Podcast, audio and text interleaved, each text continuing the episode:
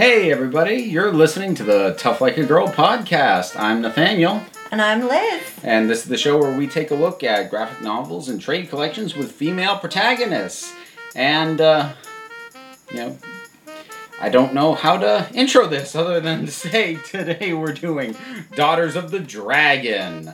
Uh, the first, or at least first that I'm aware of. If there was one published before this, I don't know it. Uh, but this is the trade collection titled Samurai Bullets. And that title should probably tell you quite a bit about the tone of the thing. Um, so before we get into plot synopsis, Liz, you actually, when I reminded you this was on the docket, you asked this to be bumped up. I did.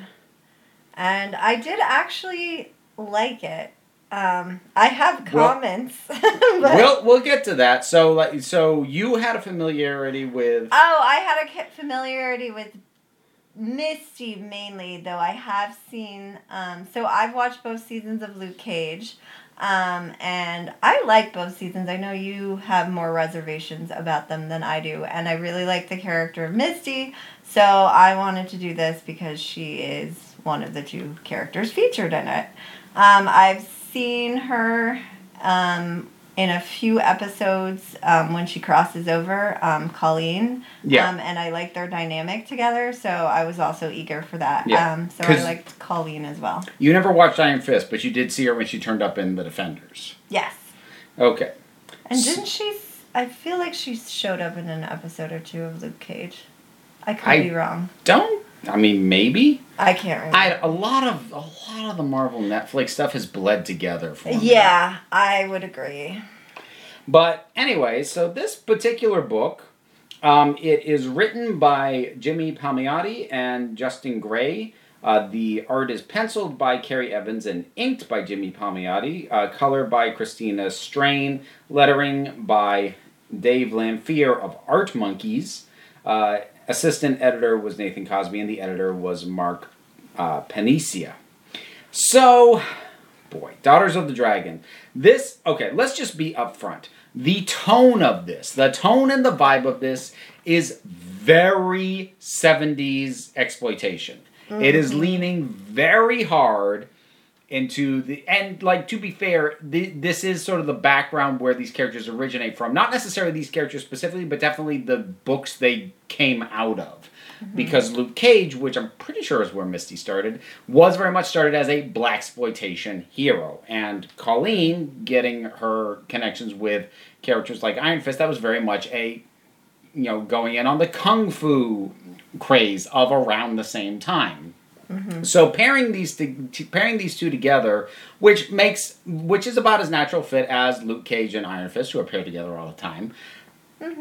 It is. You could argue it's being very true to the origins, or the, at the very least, the ancestry of the characters, to be going for a, you know, sort of very very rough and tumble, very, um, quick talking, hard hitting, uh, not necessarily Ridiculous villains yeah, not necessarily politically correct. A lot of over the top stuff. and costumes. eh, We'll get to the costumes. Uh, kind of vibe to it. like you're holding me back. I'm I'm trying to build to it because I know you will have words on the costumes. Some of them are somewhat Will- kind words. We'll, we'll get there.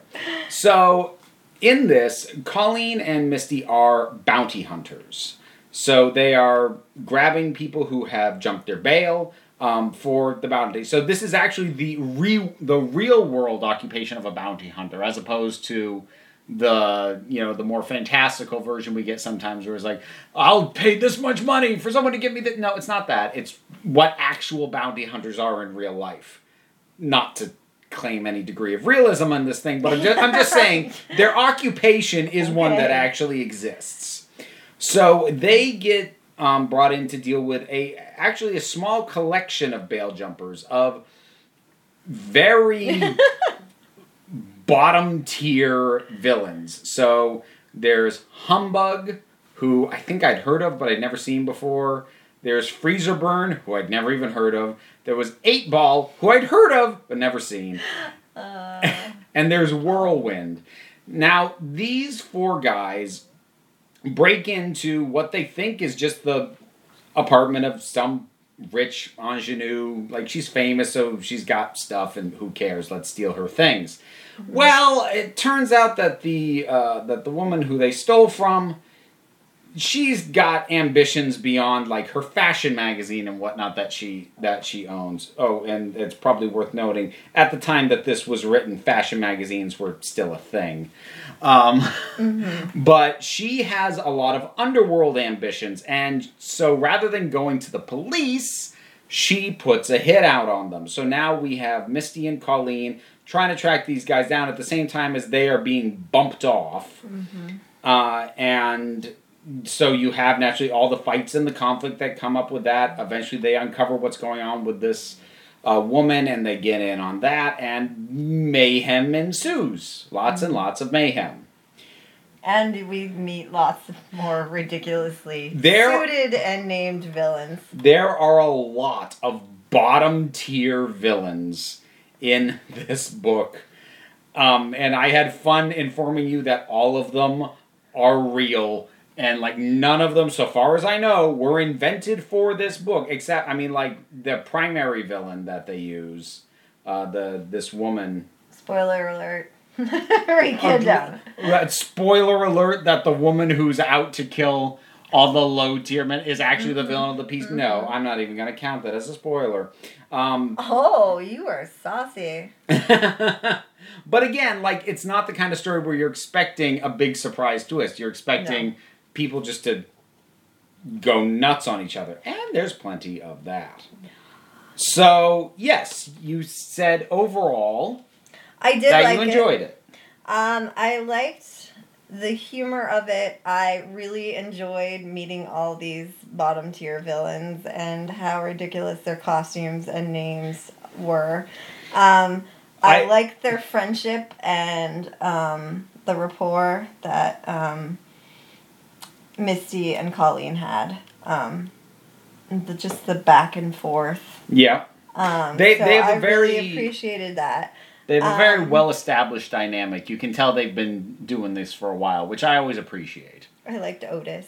Oh, okay, yes. so I didn't mention Otis. Otis is their new secretary. Yeah, yeah. So because because they have a tendency to be hunting down be out on the job. yeah they, they have a tendency to be hunting down not just bail jumpers but in some way superpowered bail jumpers they've been burning through a lot of assistants and so they get sent Oh yeah. Otis. Now, Otis is a nerdy little overenthusiastic dweeb who's also indestructible. Yeah. He doesn't have super strength. No, he no, no. doesn't have really he's just as indestructible. Yeah. You just you cannot kill you can't even really hurt him. He can't really hurt you back because he's this little twig of a runt. Uh-huh. But you can't hurt him. And that I don't think you can even hurt his feelings, really. So that, that's not related to superpowers, but yes, he does seem to have a he, A he's pretty- a pretty- punching bag in multiple ways. yeah.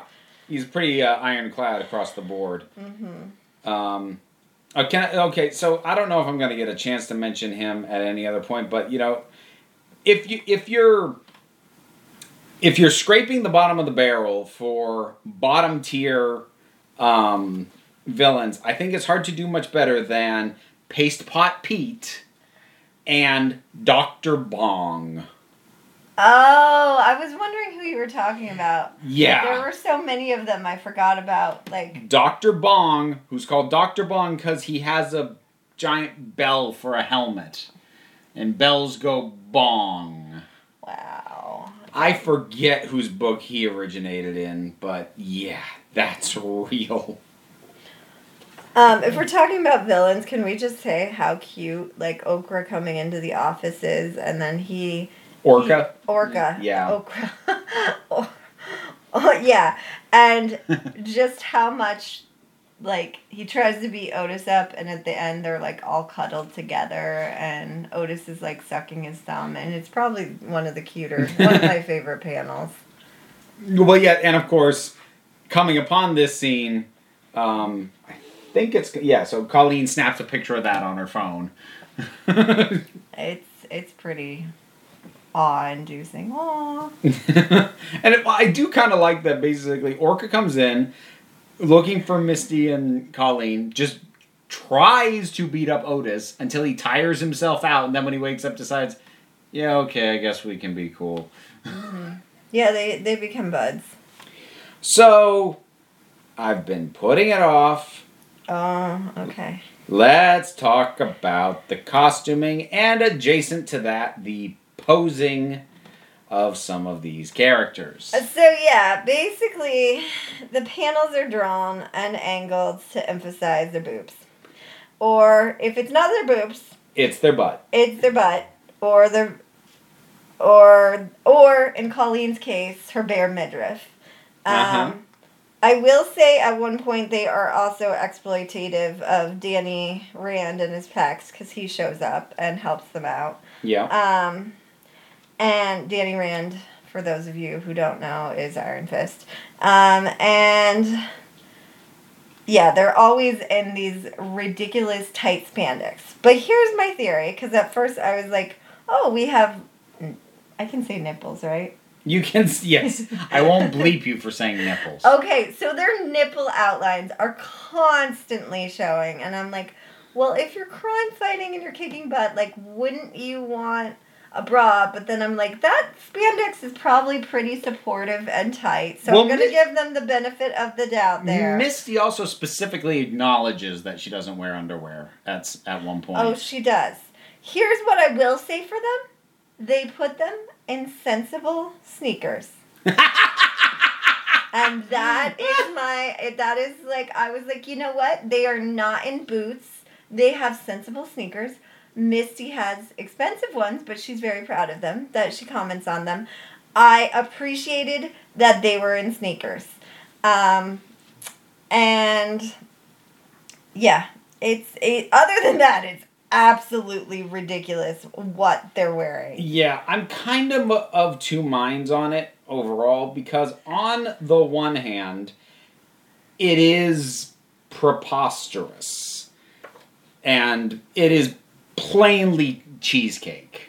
It is, and also like they'll go to meetings like they're going to the hospital to meet one of the villains like grandmothers and they're in these outfits and I'm like, huh, really? Or like Ricadonna is also scantily clad all the time and That's I'm that's just the like villainess. Thank you, because I could not remember her name. and she also is like I'm like, really, this is your professional wear and Yeah, okay, I'll come back to her. But what I was going to say is, on the other hand, okay. I have to at the very least acknowledge, even though I think the book may be using it as a crutch or a excuse, Uh-huh. these outfits and this posing is consistent with, With the vibe the book is going for. I I understand so, that. unlike, say, Witchblade, which was asking to be taken seriously Oh, does it at, not? the, it at- knows at the same time that it was drawing characters like this. This knows better. Though I will think it, I do think it's funny that they make fun of the villains' costumes, and I'm like, you do realize what you two are wearing, but okay. And I did check. Ricadonna actually has sensible sneakers as well. Yes. So good jo- job. That Did- said- did, you not notice the sensible sneakers? I- I, thought I- it was very. I- I like, mean, good I on s- them. I saw them, but it didn't like click in my head. That said, Ricadonna's introduction actually made me outright cringe. So like her Oh, her ninja fighting outfit. That spoiler because she has ninja skills too. Of course she does. It's a it's a kung fu blaxploitation style thing. Everybody knows kung fu, but her when we first see her, she's in this. I'm I'm gonna go with one tenth of a toga and I think and that's accurate. and a visible, basically cage undergarment. Uh huh. And she's this is at like a launch party that she's hosting. That that one I honestly more than any other is the one that makes me go, oh, come on. That's it. Like she bounced back a bit for me as a villain a little bit later on when she's just on the phone uh-huh. and like a bunch of guys with guns come in. She just lowers this bulletproof glass around her desk. They they empty their clips and she says and she says on the phone, "Listen, I'm going to have to call you back. Someone's trying to kill me." And she then just blows all of them away. I'm like, "Okay, see, that worked."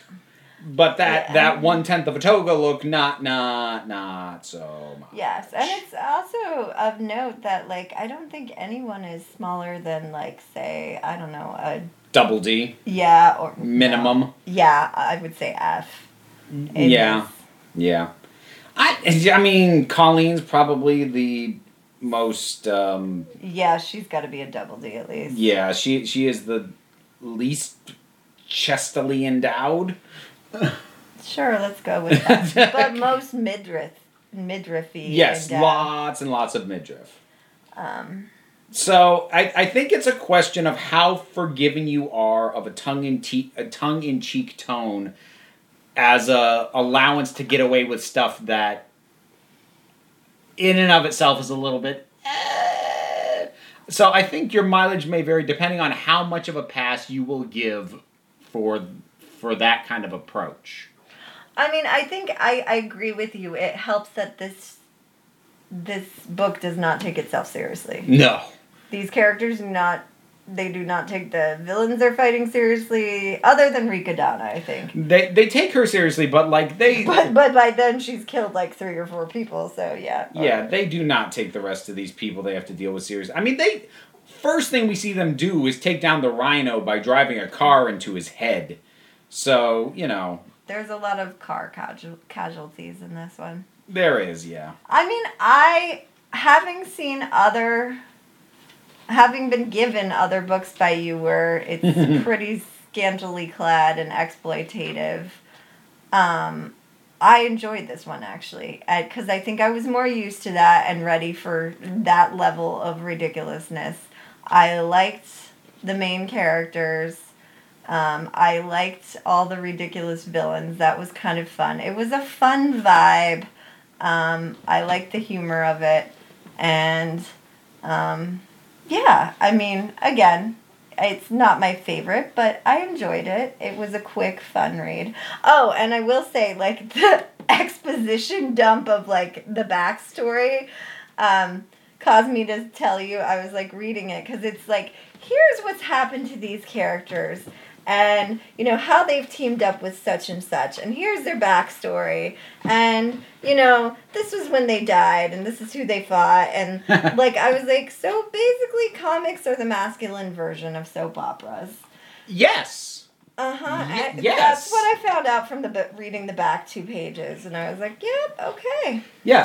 Eh, uh, apologies, people, that, that we have a dog that's now coughing into the mic.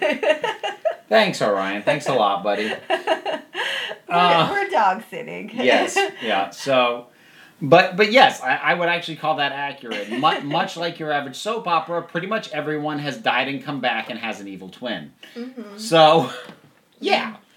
Um, yeah, no, I did enjoy this, and I did, and it's also worth pointing out is unlike most of the trade collections we have, this volume is a complete story, Mhm. start to finish. It doesn't end on a to be continued.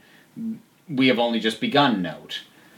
I don't. I appreciated so that. I, I like the full circle of that they, um, you know, had to chase after what is his name? the rhino. The rhino again in the car, and it looks like you know, Colleen's gonna wreck Misty's new car once again. I like the little.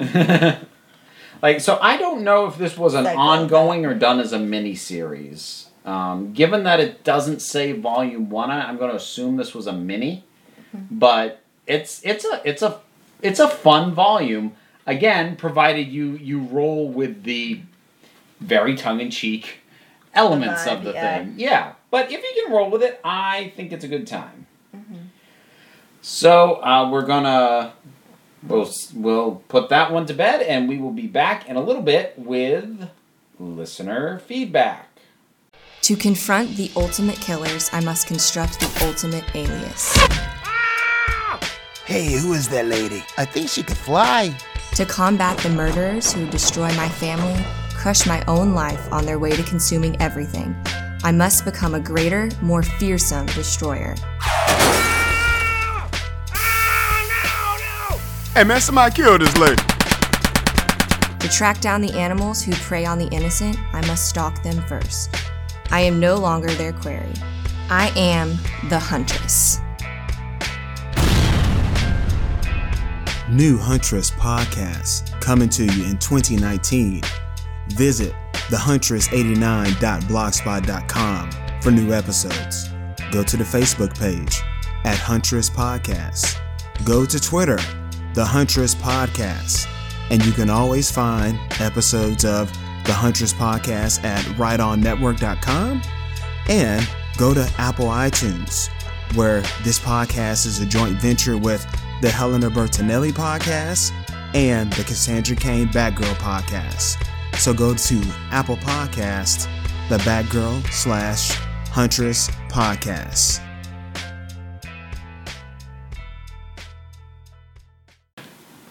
Hey, folks, and we're back with listener feedback. I hope I'm. It's distinctly possible that somebody left a comment on an older episode, and because I feel like I got an alert on that, but I can't remember what one it is now. So if that was you, feel free to you know just smack me upside the head over social media and be like, "Hey, it was me," and We'll go back and read it. We'll do it. We'll do it next time. Yeah. So on the previous episode, which was on, oh, God, oh this dog,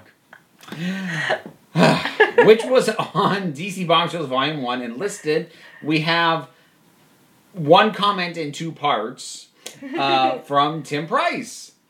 Hi, Liz and Nathaniel. I just finished reading this graphic novel today. I'm not sure how I feel about it, which was the vibe I got from your show as well. Oh, good. You're gonna have to do some editing. I'm not. I'm gonna leave it in because I'm lazy. oh wow. Okay. Um, you both described many ups and downs of this book, and that's what I came away with too. The art was great sometimes, others not my taste, but the switching of style was disconcerting enough to detract from the good ones. The characters and their costume designs overall were wins for me. No surprise, since the statues were such a success. Yeah, DC Bombshells is like a became a big merchandise thing with like specially done, why. specially done you know statuettes and all kind. And we mentioned like they're really big with cosplayers. Yeah, we've had some friends that have cosplayed as them, and it was nice to finally see what they were referencing. Uh, Tim continues, I do love me some baseball, so I'm a pushover for the Batwoman look. Uh, and it's a riot that her gimmick is more baseball themed than bat themed. No batarangs at all. And Amanda Waller, uh, I will not gainsay other people, but for me, she's at her best plus size and short. So that was awesome. You and I, I wholeheartedly agree, Tim, very much. I've, I, the the skinny version that they've been pushing in more recent years just annoys me. Uh, but I must be losing my touch in this el- in this Elseworlds kind of setting. I should be better at recognizing alternate versions of characters, but except for the obvious ones, Hal, Barda, uh, Kiyomi Hoshi. Well, she's obvious to me. I don't even know who that was. Um, I at the end. I was lost on Brother Knight and General Kaloon. At least I recognized uh, General Arcane at as Swamp Thing's antagonist Anton Arcane. Oh well, I you, you caught more than I did, Tim. Let's be fair. Constantine as a buddy is fantastic. Mm-hmm. That's a keeper. Really good episode. My punchers. Till next time. And then he remembered something else that he meant to say. You want to take that one? Oh, Shazbot. One last thing, I promise. Zombies. I must be the only comic reader who doesn't care for zombies. Having the big plan be Nazi zombies? Ugh. I'm I'm kind of with like I'm not saying I'm not going to say there's nothing left to be done with zombies, but I do think we've hit a point where just going and now with zombies like I don't care. I think, actually, now that I think about it, I like zombies in general, but I think I don't particularly like them in comics. It's one of the least effective formats for me. Zombies, honestly, it is odd to me that they are in comics as much because they really are much better suited to a visual audio medium. Because you kind of like you need You need the shamble. you, need, the shamble, you need the ah. moan, you need you need a. Yeah. It's I, it's not I that mean, they're I totally what I ineffective mean. on I comics, just- but And I also need some kind of slant to zombies at this point too. Like I stopped watching The Walking Dead after the second or third season. you got farther than I did. I did read the first um, collection, the big volume um, of Walking Dead too. I did not. There's a lot of issues I have with it, um, but at this point, I like my zombies in with some like some kind of twist. Yeah. So I like Warm Bodies. Um, and I like um, iZombie is what I'm watching right now, which is procedural with zombies. Yeah. Like I I guess it didn't bother me in DC Bombshells because I felt like it's not that the threat was oh Nazi zombies it was these are the um, reaching out into our world of whatever the heck this demonic entity was. So like I saw them more as foot soldiers than like the actual legitimate threat. And also I get I guess they made a lot of sense tactically because if you can make your dead soldiers keep fighting, that's that's a heck of a battlefield advantage. Now, that's not me like totally excusing the use of zombies, but I guess it didn't bother me here as much as it might otherwise. Um, you know, when they just kind of turn up in other things, because I'm I am with you. There, and actually, I'll get They are kind of overused. they are overused, and I'll get into arguments with people. I'll be like, "Oh, these are just zombies," but like, "No, they're not. They're not undead." And I'm like, "No, I don't care what they technically are. They are functioning the same as zombies." So that maybe that's why I was okay with this because at least in that first volume, mm-hmm. yeah, they're zombies, but they're not yet being used functionally and narratively like zombies. And that's actually what I'm more tired of, as opposed to just zombies as a thing. It's mm-hmm. more they almost always get used the same way, or they substitute something in and claim, oh, it's not a zombie, but it's clearly they're using them like zombies. And that actually bugs me way more. So I guess I'm more tired of them narratively than I than I am like just as a creature. Okay. If that makes any sense at all. A little. I think so. Yeah.